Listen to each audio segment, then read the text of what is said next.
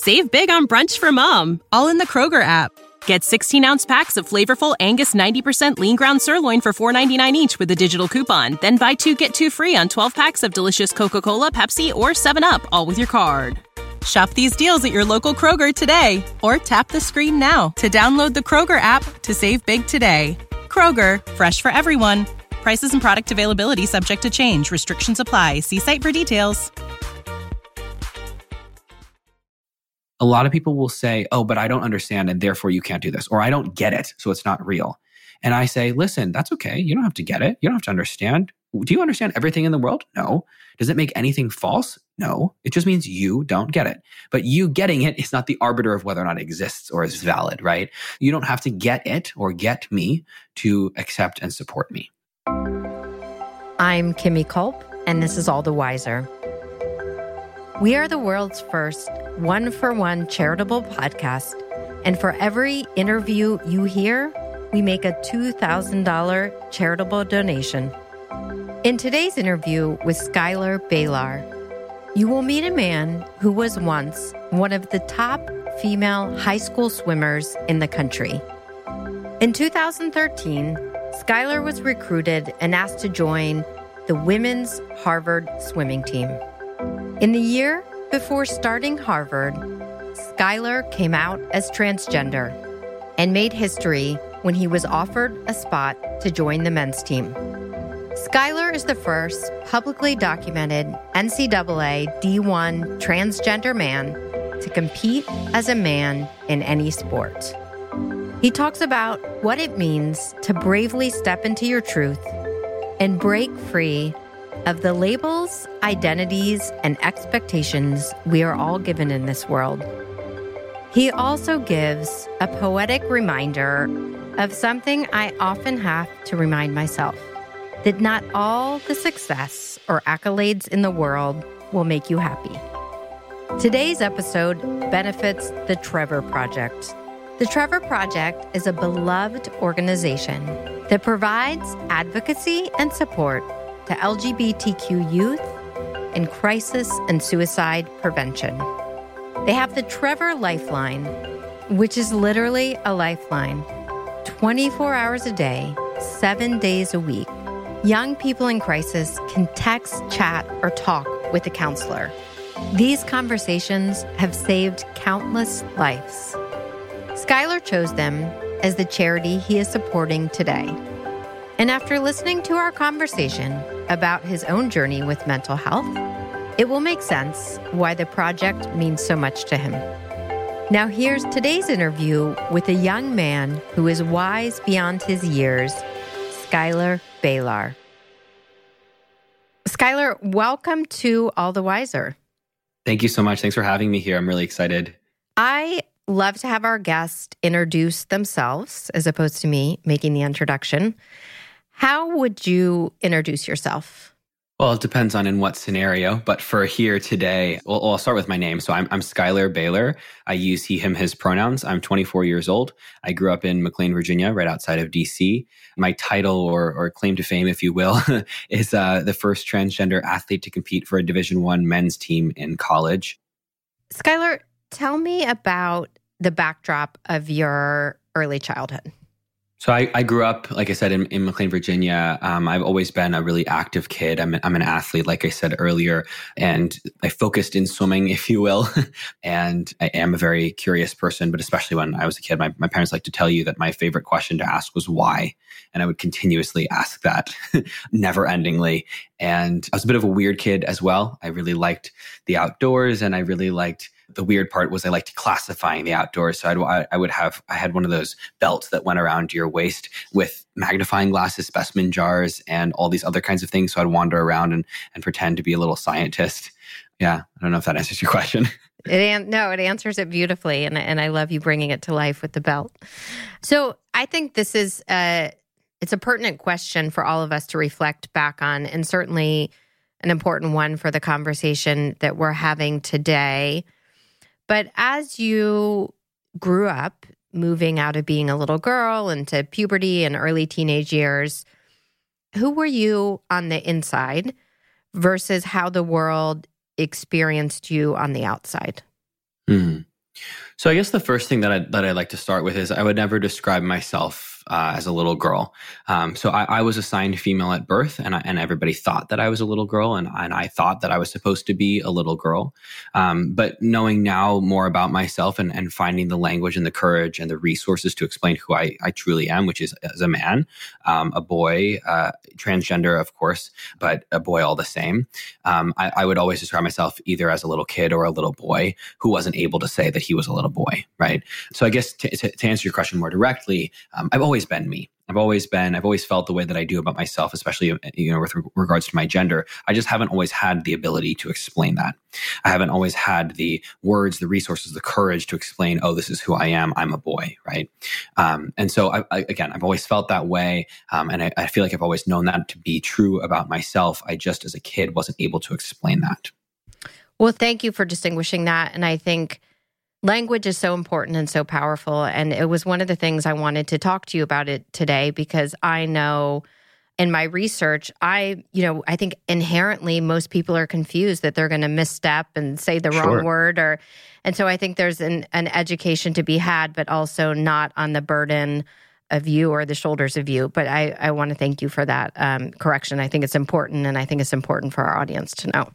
Yeah, I, I, mean, I think language is incredibly important with marginalized folks, especially in general, but especially with, with folks who are marginalized, because language can be marginalizing, right? Um, especially and even when we don't mean it to be. And I, I, know you didn't intend for that. I know most people don't intend for that. Uh, and, and, I think that I, I, well, I know I have the privilege of the emotional space to say that, right, and to explain that and to to to share that with you, but not everybody does. So, in your your childhood, your boyhood growing up, how would you say?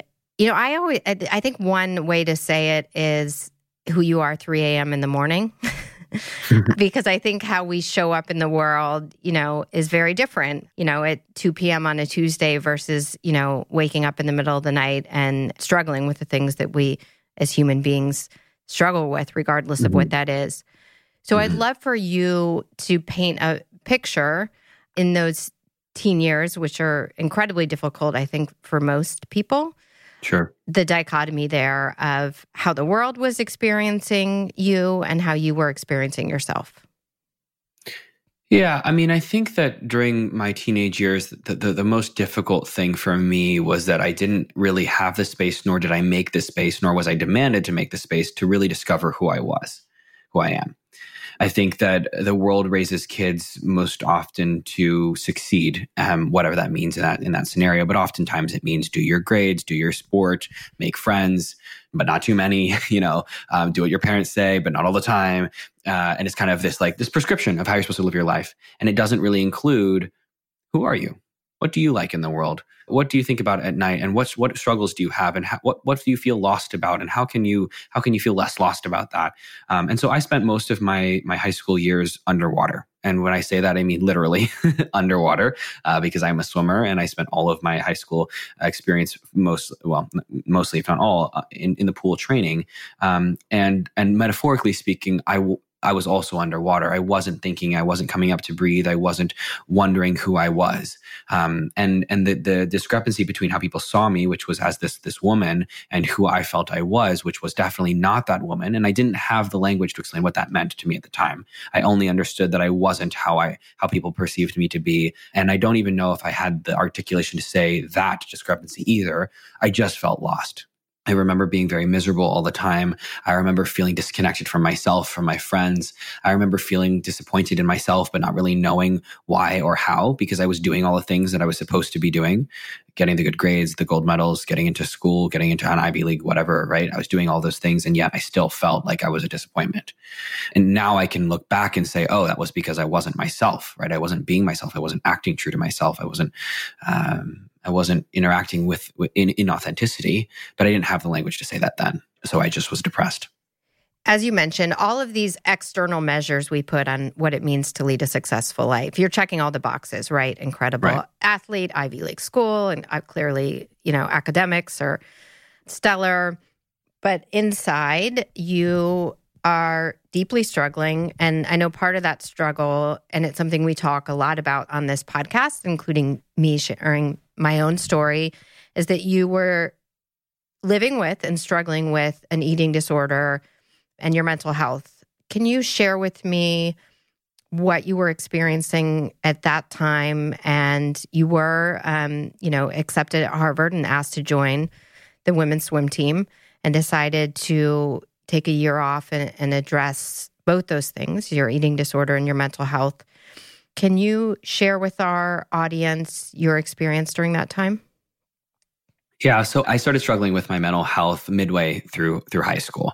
I broke my back the summer before uh, my junior year in high school, and you know, breaking your back is never fun. It's not a it's not a good experience for anybody, I don't think. But for me, it also took away swimming. And uh, leading up to that point, I had been struggling with with various mental health things, but I had never had the language to describe that. I had begun struggling kind of with an eating disorder, according to my coach, but I hadn't really accepted that. He had just noticed that I'd lost weight. Then I broke my back, and my world just exploded, it, it, or imploded rather. But I just felt this kind of massive emptiness without swimming. Swimming had been the purpose behind everything in my life. It was the reason I got up in the morning to go to practice.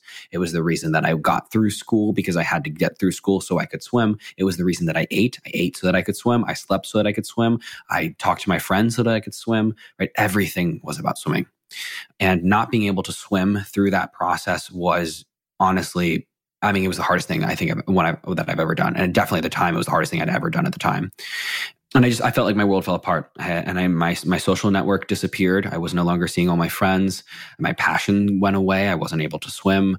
The purpose, like I said, disappeared from my life. So I just I felt so so empty, and that was what begun the, the mental health struggles that I had. I I, I, I imagine it as if I, I, sort of opened up this chest, right, Pandora's box, if you will, of my my stresses, my issues, and I had no idea how to shove it back in.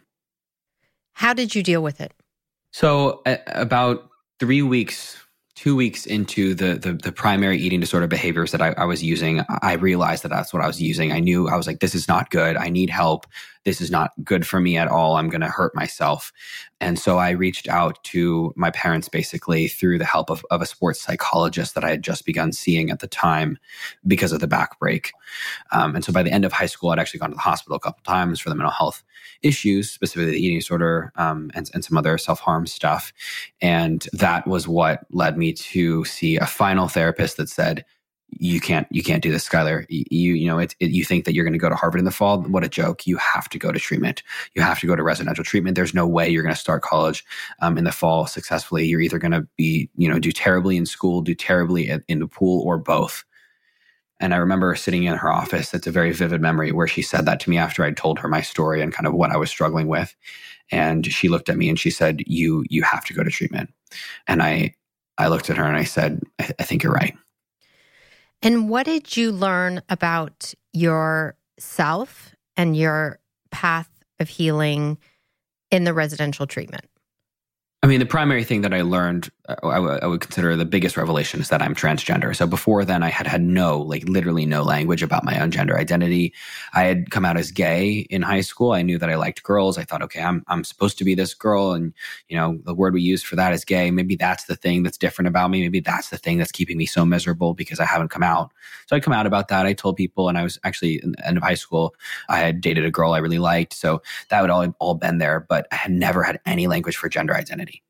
And treatment was what what brought me that language because my therapist demanded that we talk about gender. And i think that was because not because i brought it up it, well i might have brought it up in in indirect ways but she noticed from the way i spoke about myself from the way i talked about my childhood from the way i talked about my my boyhood that was honestly in contrast to to the girlhood that i was quote supposed to have had. Um, i was very boyish as a, as a kid and nobody ever thought that i was a girl because of the way i dressed and looked and how my hair was my therapist said we need to talk about this and that was where we kind of drew the conversation from and where i figured out i'm transgender. So the knowingness right inherently i guess subconsciously was always there but there was this moment of stepping into it of beginning mm-hmm. the acceptance. When was that shift for you? You're away from your parents addressing the eating disorder addressing your mental health. You're discovering more about your identity, what is the point in which the dots are connected? It, it mm. clicks for you, and you have now come to this place of acceptance of what you already knew, in a sense. Right. Yeah. I kind of think about it as like, One was I was like, oh, okay, this is it, right? This is me. Um, here's the language, and that that language applies to me. So I had been sort of meandering around talking about my gender identity. I had thrown around the word transgender here and there, but only only not pertaining to me.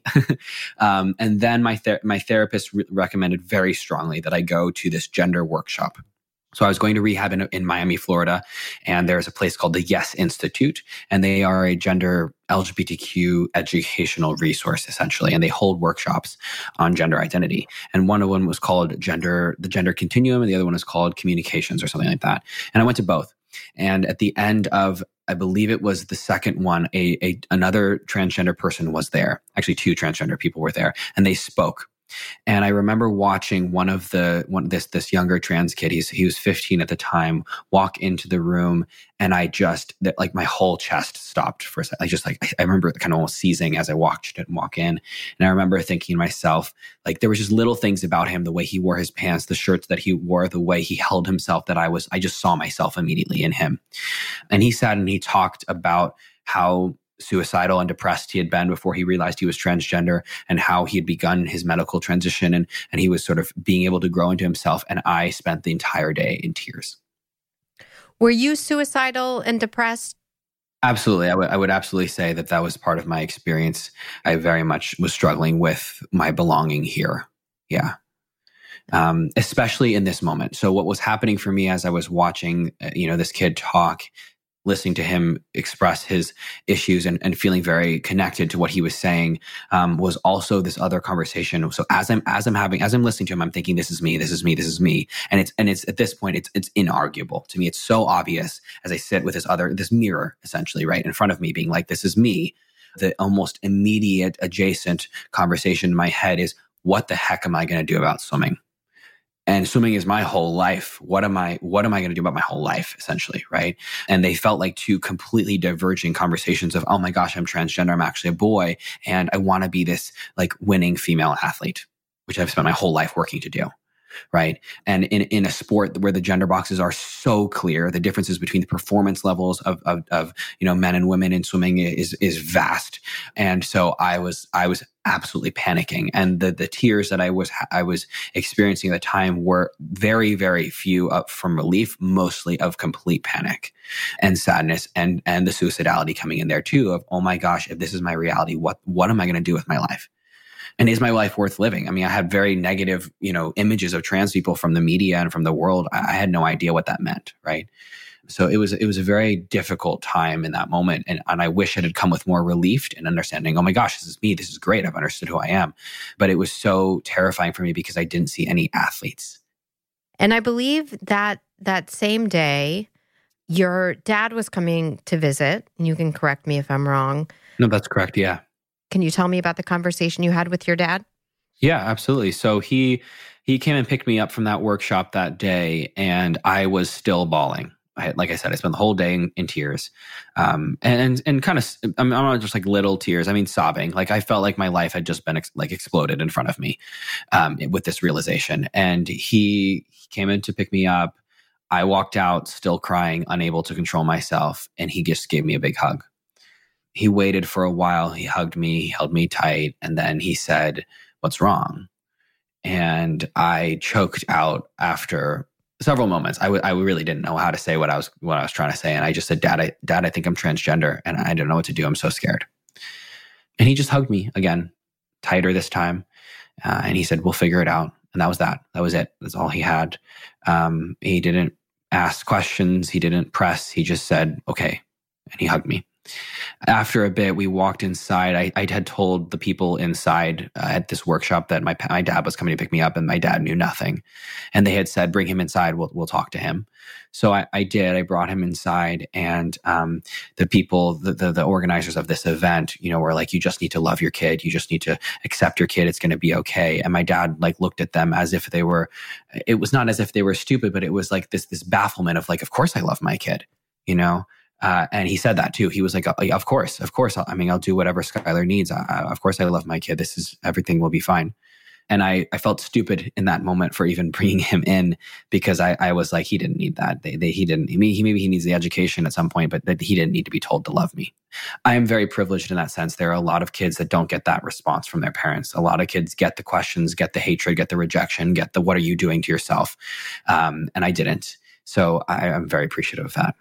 What was your mom's reaction when you shared this with her? So I actually told my mom before I told my dad. This is sort of a backwards backwards conversation in just in the order because um, I told my mom when I wasn't sure.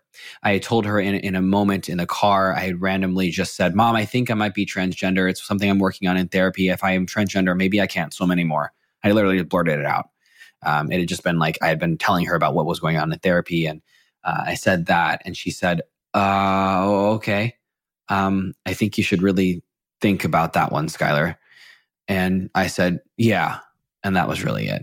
Um, I know it sounds kind of strange, but uh, at the time in therapy, I was kind of coming up with a new life plan every day. You know, therapy is, is a very revolutionary time. I mean that in the actual definition of revolutionary, right? Revolutions, things are coming over and over, uh, and then things are changing um, rapidly. And, and, so I was, you know, I was saying a new new life plan every day. I was like, I'm going to be an astronaut. I'm never going back to school. I'm going to be an Olympic swimmer. I'm never swimming again, right? And so I'm like, I'm a boy, and they're like, she she was like, oh, oh okay, well, cool.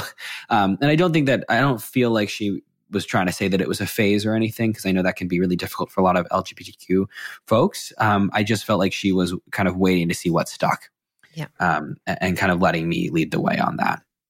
As we're talking about you sharing with your family, the reaction of your religious Korean grandmother, which one mm-hmm. would make a lot of probably stereotypes about what her reaction sure. would be, but what in fact was her reaction, Schuyler?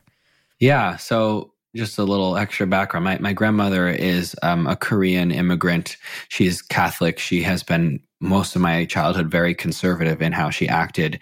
Um, she said a lot of I'm going to say sketchy things about about queer people growing up, and was very um, resistant in in my experience of her towards LGBTQ folks. And so, uh, my mom and I thought that we were just going to be straight up disowned, um, potentially by, by my grandmother. And so, I waited a while to tell her. When I actually told her, I wrote her a letter. I read it to her, and um, she said to me, "Okay, I already knew that." and I said, "What are you talking about, Halmoni? Like what?" And she's like, I knew that. You know, I saw some things on the FaceTime. She meant Facebook. Um, uh, and she had seen me repost something once um, about, I think, a trans kid or a gay kid. And so she had then, you know, taken from that that I, that something was different about me. And the next thing she said was, "Okay, that's fine. I have two grandsons now from your mother. That's fine." Um, and it was just so simple. It was really my most simple coming out She didn't ask me a single question. She didn't press um, she just said, okay, great. And the one thing she said after this, she went into this whole conversation about how it's normal that I'm transgender and all these kinds of things, um, and how it's, you know, a, a, human thing, essentially. She said, okay, okay, so you can be a boy, you can be a brother, you can be a husband, you can be a doctor. I was like, oh my God, gender roles, hold on. um, you can be a man, but in Korean culture, it is the daughter's responsibility to take care of the parents. And your mother has no more daughters. It is still your responsibility, Schuyler, to take care of your parents. And I, I wholeheartedly agree. I said, of course. Actually, what I said was, dude, I got you. Um, I don't know why I decided that was the language to tell my 83 year old Korean conservative Catholic grandmother, but um, I, I have her words, pumo hyodo, it means take care of your parents, mother, father, filial piety, tattooed underneath my mastectomy scar. Um, so my, my, my, my trans affirming surgery scar. It is my tribute to my history, my past, my, my, the daughterhood I was assigned, never identified with, but the duties of which I absolutely will fulfill. I love your grandmother. I don't know if I she's still here, but she sounds incredible. Yes, she is. You really had this incredible gift and the the love and acceptance of your parents and a generational story. You shared your mm-hmm. grandmother. I know your dad's father was a liberal minister who actually marched for gay rights. So there was mm-hmm. this legacy, this lineage in your mm-hmm. family. Mm-hmm. A lot of kids uh, and teenagers and adults don't have that. What would you say the ramifications or the the impact of those first critical familial conversations are? So point blank there's a couple there's a couple you know facts i want to share the first thing is that up to 41% of trans people uh, attempt or complete suicide most of them in their adolescence so most of them before the age of 24 parental acceptance is the number one factor that contributes or detracts from that percentage. I think that people don't think about that. they think, "Oh, I want to I want my kid to be X, Y, or Z, or I don't believe in this, or I don't agree with this, or my religious beliefs don't accept this, et cetera, et cetera." And they forget or they dismiss that their rejection of their child is directly contributing to the suicidality of that child. And it, the thing that can change it is it doesn't you don't even need both parents to accept you. You need one. One accepting parent, one affirming parent for a trans kid can literally change and save their life. So was that important for me? 100%, 120%. Having parental support and having uh, people love and accept me for who I am and just at where I am was absolutely life saving. And it doesn't have to come with understanding. I think this is really, really key. A lot of people will say, Oh, but I don't understand and therefore you can't do this, or I don't get it, so it's not real. And I say, Listen, that's okay. You don't have to get it. You don't have to understand. Do you understand everything in the world? No. Does it make anything false? No. It just means you don't get it.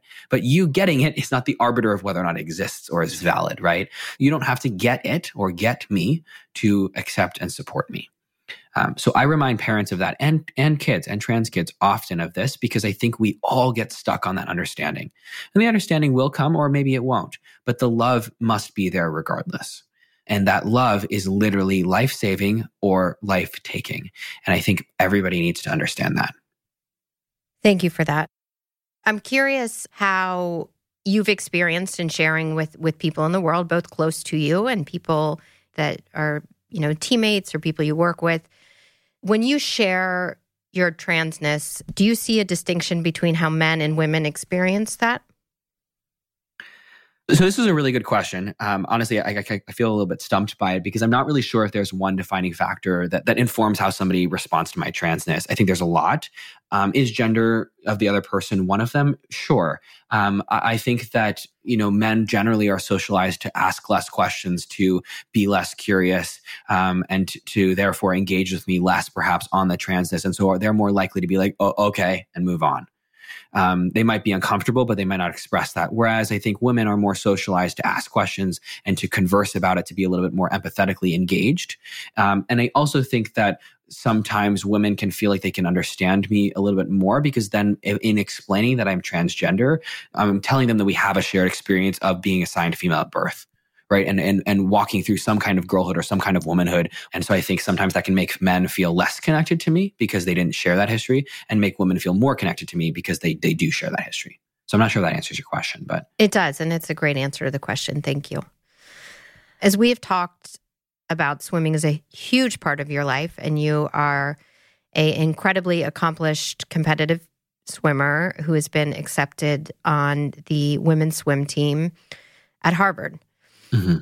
You were accepted before you made the choice to transition, correct? Mm-hmm. I know it was actually the coach of the women's swim team who posed a really important question and a pertinent question to you, which is my understanding is that you were going to begin the surgeries in the process of of transitioning but continue to swim on the women's team. Is that correct? Yeah, so I, I, wouldn't say like the surgeries and the the transition. There's there's really not one way and one set of surgeries or anything. But I was going to begin transitioning. Uh, I was going to, you know, I, I, had cut my hair. I had started wearing more men's clothes and presenting as male, walking around the world. Um, I had decided I was going to get top surgery, which is a, a, mastectomy, a removal of breasts, if you will, a masculinization of chest. Uh, and I was going to do that, but still compete as as a woman.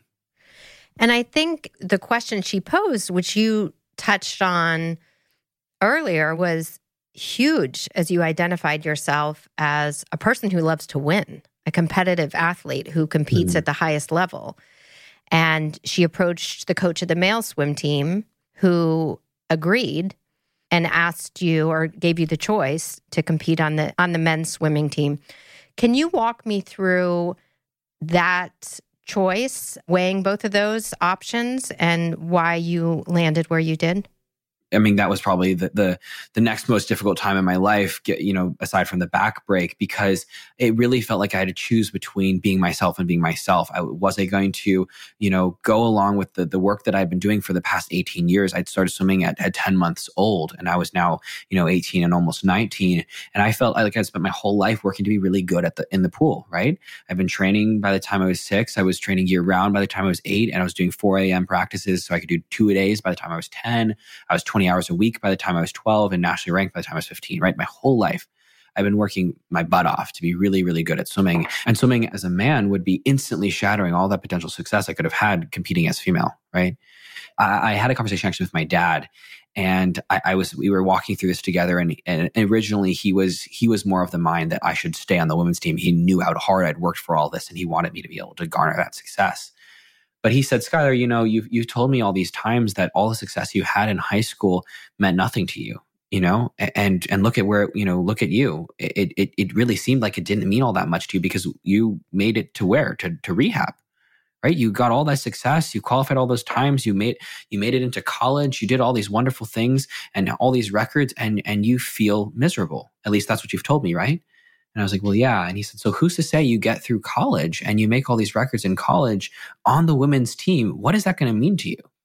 And I really sat and thought about it. And I was like, gosh, hey, you're right maybe it will mean something or maybe i think it will mean something but but clearly my previous successes haven't meant something to me because if they did i wouldn't have ended up in this treatment center i would have felt fulfilled but i didn't and why didn't i because i wasn't myself so in the end of it all, I I I really decided to take that risk, right? Um, and the risk was for my happiness and at the expense of my success, right? My, my numerical success, if you will. I took that leap of faith for my own happiness, fulfillment in my life, and not the times on the scoreboard.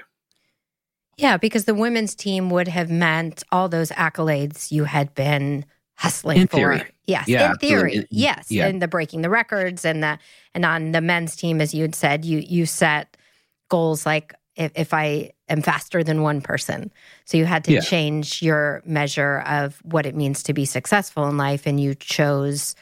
I think you chose the definition of success as being true to yourself. Yeah, and I, I, think I don't even think it was about success at that point. I, I, I really tried to take a step away from the, the, even the concept of success, and I think the idea of success can get all muddled and um, prescriptive and whatever. And I was just like, I, I, gotta be, I gotta figure out how to be happy. And I have never really felt truly happy and connected to myself. The last time I felt like that, I was I was six, and in order to get back that childhood joy, I have to be myself and I have to be myself in my entirety. And that doesn't in, entail living this lie of, of trying to be a woman, even if I'm really good competing as a woman. Right. The other thing of, of about this was that it was, it was a risk in, in the competition level as well. Like I said, in that I wasn't going to be nearly as good, or it wasn't like a kind of a shoe in that I was going to be nearly as good. But there was, there was this openness of who knows what I can do. Right. It's, it's very likely I won't be as, as good. And I, and I, you know, spoiler alert, I wasn't, but I didn't suck either. And I think that was a good, good mindset for me to have of being open to, I don't know what's going to happen on the men's team as opposed to I, I'm pretty sure I know what's going to happen on the women's team. And there's are there regulations I think about testosterone Yes, I must prove through lab reports that my doctor sends to, to, the NCAA that my testosterone levels are at an average male level, and that just makes sure that I'm not doping above above the average male level. So it makes it fair. Are there instances in the NCAA because you you graduated how recent recently, very recent, last year, 2019. Right? Yeah, yeah, May yeah. 2019. Yeah, of transgender athletes on female sports teams, women's sports teams. Yeah, so the regulation is the same. It's about testosterone levels. So if you're assigned male at birth and you want to compete as female, you have to prove that your testosterone levels are at an average female level and you you submit labs for that too and you prove that you've been on testosterone blockers, testosterone suppressants for at least one documented year. So it's the same idea basically. The testosterone levels have to be at or below the average level of the gender you're competing as. Got it. Yeah, I think that's kind of fascinating just from a athletic and competitive athletic uh, standpoint. You have very openly documented your transition on social media. You talked about your top surgery. So I'm curious if you can share with us, you know, I think people think so much about physical transformation Mhm. and don't talk about the emotional transformation, which to me seems, you know, obviously they're they're tied and connected. So I'm curious if you can share your transition both from your physical being and your emotional being. Sure. So I I would call all of it growing into myself. The easiest way and the shortest way I can describe my transition. It's it's about growing into myself. And I would hope most people growing up would be growing into yourself. But I do think growing up is often done right. Growing up is is unlearning. It is unlearning all the things that I thought I was supposed to be, that everybody told me I was supposed to be, that I was all that I was assigned, right? In terms of a physical tra- transition, if you will, uh, a lot of that is is about growing into myself as well. I, I, felt like top surgery, I felt like testosterone both allowed me to grow into who I am and grow into my body in a way that makes my body feel like home. Uh, makes me feel like I can see myself in the mirror, like I can see myself when I'm just by myself in my in my nakedness in my own skin. I, I think that this is something that most people strive for and want to feel comfortable in their own skin. I think for trans people, there's an added layer that, that is gender, that is difficult, right? Um, and, and that that's where transition can help us kind of um, feel like more of ourselves. But all of it is about feeling like myself. Do you remember the first time you saw yourself in a speedo? I remember the first time I tried one on in a in a in a uh, dressing room. I had gone to a, a, local swim store and I tried on a speedo and a, and a, and a jammer. So jammers are the ones that go down to your knees. And I had, I'd really not felt comfortable in any of them, but I was like, well, this is what we're doing because I'm, I'm going to be on the men's team. So these are the suits I'm going to wear. Um, I remember being very, very nervous about how my body looked, feeling awkward, feeling kind of, you know, too curvy f- for for what other men looked like. You know, I was comparing myself a lot to other people at that time. Um, but then I, I came to the conclusion I was like, the purpose of me wearing this is not to look a certain way, but it's to swim. And this suit will allow me to swim and it will allow me to swim on the men's team. So here we go. Did you feel accepted by your teammates on the swim team at Harvard, your male teammates? I'm going to go with generally yes. This answer has developed over the years. I think that I uh, the older kids on the team, so the seniors, were people that felt accepting and welcoming to me, and they made an effort to to treat me just like anybody else on the team. I think that some of the other team members were struggling with their own masculinity and what it meant to be on a men's team. And you know, there's there's kind of a, a, a general experience I think on any team it doesn't have to be men's team; it can be women's or men's team. That is like everybody kind of trying to prove themselves, especially if they're freshmen, right? And I, I think that that that was absolutely prevalent on my team, and that made me feel like sometimes I didn't fit in in and that I wasn't kind of like everybody else. And, uh, you know, in many ways, I wasn't like everybody else, right? I was, I was transgender. I was, I had taken a gap year. I, I am transgender still, right? Like these things were different about me and that experience was different. I hadn't been socialized as male for most of my life. And so it was a lot to be thrown into a, a college men's team of, of, of 40 guys who had all grown up, you know, on men's swim teams, which I had not. So I, I think that there was a lot to learn and there's a lot of learning on both sides. What I think was key and was unique or special or a privilege of, of mine to have with them was that everybody was, for the most part, everybody was willing to learn and stumble with me. And I will say that I think I had to bear more of the brunt of of explaining things, but that was also because I welcomed it. Right? I, I consciously said, "Hey, if you have questions, ask me. I'm, I'm, I'm much rather you ask me questions than you just wonder. But that created an, a, a, space where I think it was safe for people to talk to me, and it kind of was anything else, right? So I think I found that vulnerability with with, with guys on my team. Not everybody, of course, but over the years, I, I absolutely found that. I actually live with one of my my teammates still, so um, I, I found a lot of that connection with them there. What are the three questions you are most frequently asked. Do you speak around the country. You've been very public in sharing of your story. What are, what do you think people are the most innately curious about? The questions that that come up consistently, or the or the best questions, the ones you like being asked. Hmm.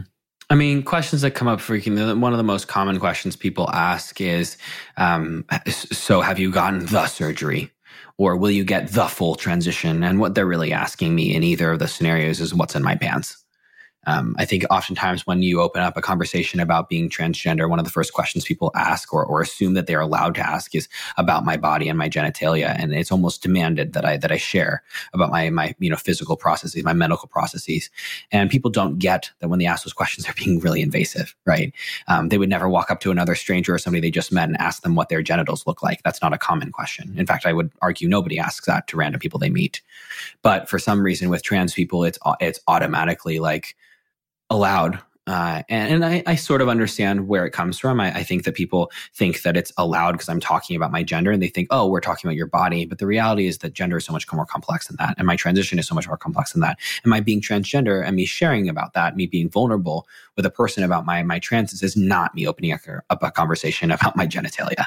I personally am not bothered by most questions that people ask, but I think that's unique. I don't know if there's a question that I like. I would say, um, I, think it's, I, I appreciate when people ask and recognize through how they ask that my childhood was difficult uh, because of my transness and then it can be difficult. And i appreciate when people bring that to the table and they they show that they understand that um, and are curious to sort of learn more about that experience i suppose. Share with me why with the answer to that question. I, I think i know the answer why but um, how mm-hmm. was it difficult and why was it difficult well, so I mean, I was just a kid trying to live my life. You know, I, I was a kid who um, who wanted to go to the bathroom in peace, for example, and not be thrown out. Uh, I was a kid who didn't know how to explain themselves and who got yelled at often by people for not looking like a girl or not being a real boy or um, being asked to pull down my pants to prove that I was truly quote unquote a girl at the time because I looked like a boy. Uh, I, I, had teachers call me the wrong pronouns all the time and then get upset with me because I didn't look enough like whatever I was they want me to look like. Or I had a teacher that offered to pay me every time he called me the wrong pronouns, which is incredibly inappropriate in seventh grade. Right. And I think you know most people are just trying to get through middle school. Most people are, are have struggles going going through school. But I think when uh, you know now in my adulthood, a person asking me questions and recognizing that that was hard tells me that they understand a little bit more than this is just about quote changing gender because people think that transition is like oh well then so today you decided that you're transgender and you've decided to transition and and you've just you know decided that you're going to change who you are and then that's so far from the truth right? Being transgender is is first of all an identity. It's not something you decide or choose. It is not a choice. It is not a decision. It is something that just is. It's an identity, right? And when people indicate that they understand that my history was difficult, I think to me that shows that they understand this is not something I just came up with and not something that people just come up with. And there's an empathy there, right? So I think that when people say, "Hey, I get why that that was hard," or gosh, that must be, you know, must have been so hard. How did you deal with that? To me, that says, hey, you're human too. I get that. And I empathize with you. Like, let's share, let's share common ground on that humanity together. Your parents clearly are incredible, deeply loving and supportive people. I read and I, from your mom, and I relate to a mom because our kids, their safety, right, is, is, mm-hmm. is everything to us. And that to some extent, she worried about your safety because she is cognizant of all of the hate and discomfort that exists in the world. Mm-hmm. And when I was looking through what you've shared on Instagram with hundreds of thousands of people, you did a post about trolls and haters, mm-hmm. if you will. And you mm-hmm. said you don't like to give them airtime. And I'm going to share that sentiment and then be a total hypocrite and share an airtime. But I do think it's important to address the discomfort and the hate because it's real. Sure. You have a really stunning, handsome picture of yourself in the Speedo. It looks like you're somewhere beautiful in an ocean or a lake. And some of the posts that you put around, you look like shit. You're a girl, still a woman. You are a fag you're not a real boy. You are still a woman according to science. And God, if you don't repent, you will go to hell. I pray you come back to reality. Mm-hmm.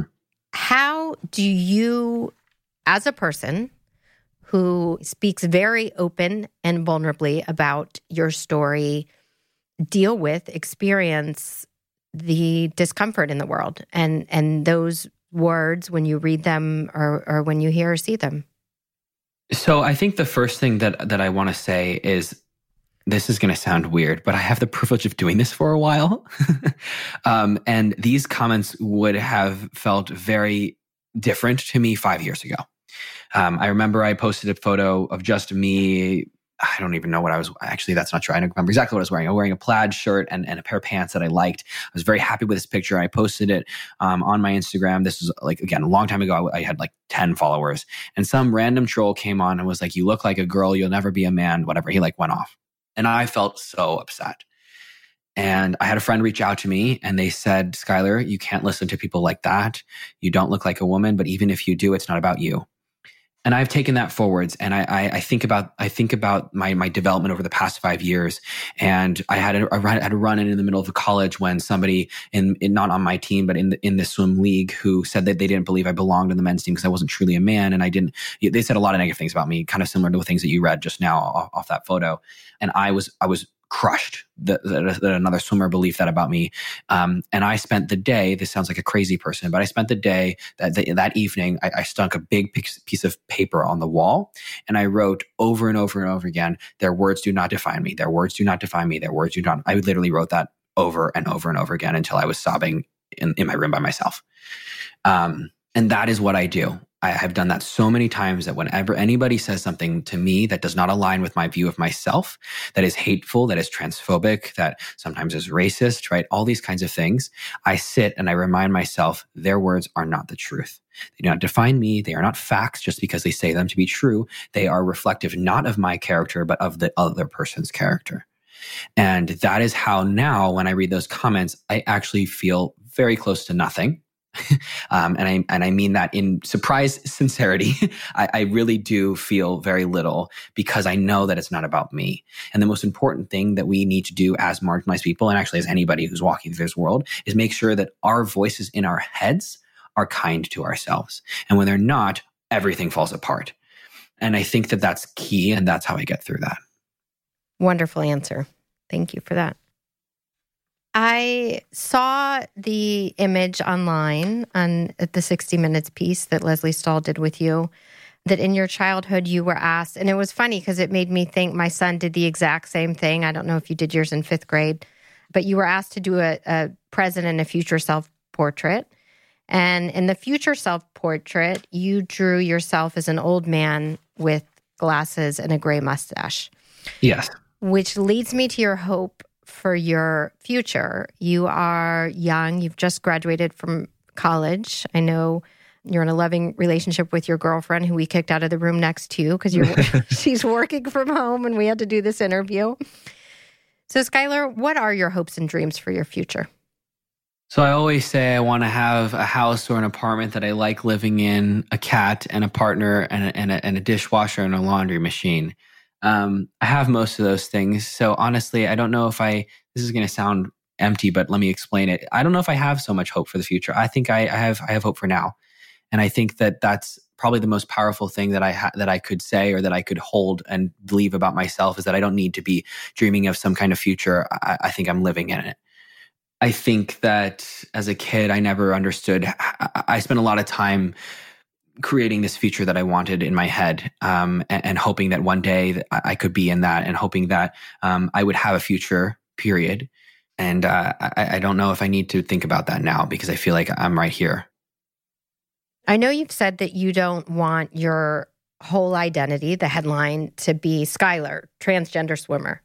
that that is what you are known for as a human yeah. being. And it's it's interesting because you said you spent your childhood defining yourself as a competitive swimmer, and then mm-hmm. the world then defines you as Schuyler transgender swimmer.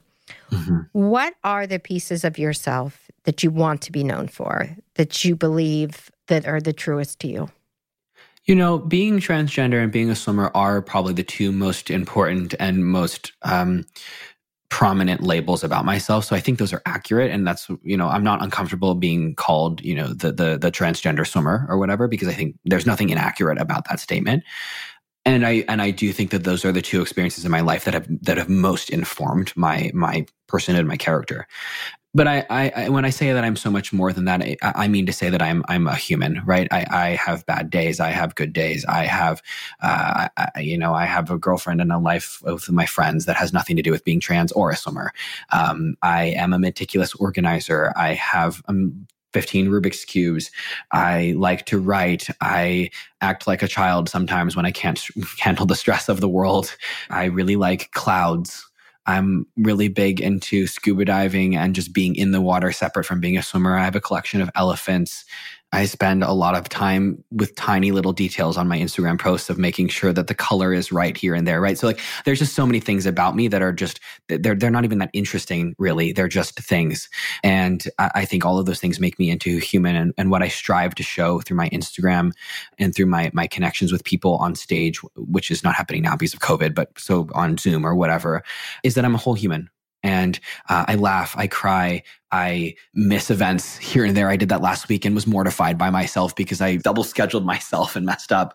But I'm I'm all this I'm all these things, and I think what, what the, one of the issues with trans people specifically is the label is so sensationalized and so narrow that when people hear it, that's all that the person is. They're no longer a person. They're no longer a human. They're no longer somebody's kid, somebody's wife, somebody's husband, somebody's parent, somebody's friend, somebody's girlfriend, boyfriend, partner. Right? They're just transgender. And it's not that I'm not transgender, of course, but it's that I, I am I'm a real I'm a real person, and I want people to see that. And so I, that's why I try to share myself as as openly and in my entirety uh, that I can, because I want people to see um, that that that trans people are also people. What do you hope people take away from your story? I think the main thing I want people to take away is reducing the otherness that they feel towards trans people. I think when people meet me, uh, and I've gotten this feedback a lot at speeches, at events, over Zoom, where people will be like, "Gosh, before I met you, Schuyler, I, you know, I thought that trans people were like this uh, under understandable, incomprehensible other, and I was really resistant to queer people. And I met you, and I was like, wait a second, we're both just athletes too." You're just like me. You, you, I struggled with that too. Oh my gosh, I, I realized we're just, you're just another person. And I'm like, excellent. Perfect. That's exactly what i was going for. So i think that's that's the number one thing i want people who are not trans to see. I want trans people and lgbtq people to see me and and realize wait i can do that too. And what i mean by that is i want i want every person to feel like they can be all of who they are and also do what they love. Our identities do not ever have to hold us back from our passions. Thank you Schuyler for this conversation and for your commitment to sharing your story with such a strong and important intention and for educating our audience and me. I have I have deep gratitude and and really really appreciate it. My pleasure. Thank you so much for having me and thank you for making the space for for this conversation and my voice. We're going to end with something a little fun called rapid fire. So I'm just going to okay. fire off some questions and just shout whatever comes to your mind. Great. Favorite childhood cereal? Cinnamon Toast Crunch. Favorite city? New York. Seattle. Seattle. Binge worthy TV show? Fresh Prince of Bel Air. Biggest vice? I, gosh, I have so many. um, overanalyzing, as I just did just now. Favorite quote? I've been thinking about this one a lot. Uh, there's a Nayyirah Waheed quote that says, "Grieve so that you can be free to feel something else." And I think that's so important that we that we I think we we don't welcome grief, um, and I think grief is such an important part of life.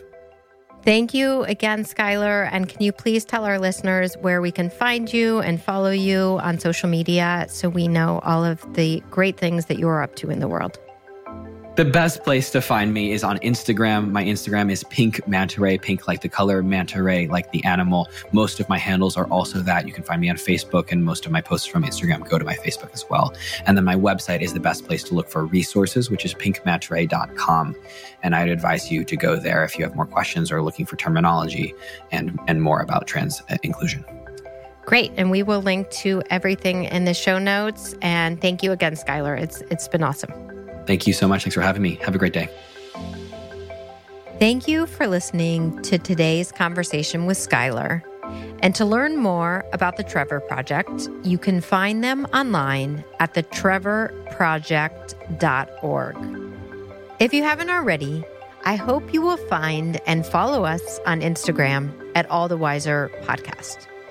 You can let us know what you think about the show or this episode there or rate and review the show on Apple Podcast. Thank you for listening and have a great day. You deserve it. All the Wiser is produced by Erica Gerard at Podkit Productions. Our sound engineer is Kelly Kramerick, and our associate producer is Kessie Hollister. Thanks for being a part of the All the Wiser podcast. You can subscribe to the podcast, read our show notes, or get in touch with us at allthewiserpodcast.com. You can also follow us on Facebook, Twitter, and Instagram at All the Wiser Podcast. Send us a note. We would love to hear from you. And as always, thanks for listening. Save big on brunch for mom, all in the Kroger app. Get 16 ounce packs of flavorful Angus 90% lean ground sirloin for $4.99 each with a digital coupon. Then buy two get two free on 12 packs of delicious Coca Cola, Pepsi, or 7UP, all with your card. Shop these deals at your local Kroger today or tap the screen now to download the Kroger app to save big today. Kroger, fresh for everyone. Prices and product availability subject to change. Restrictions apply. See site for details.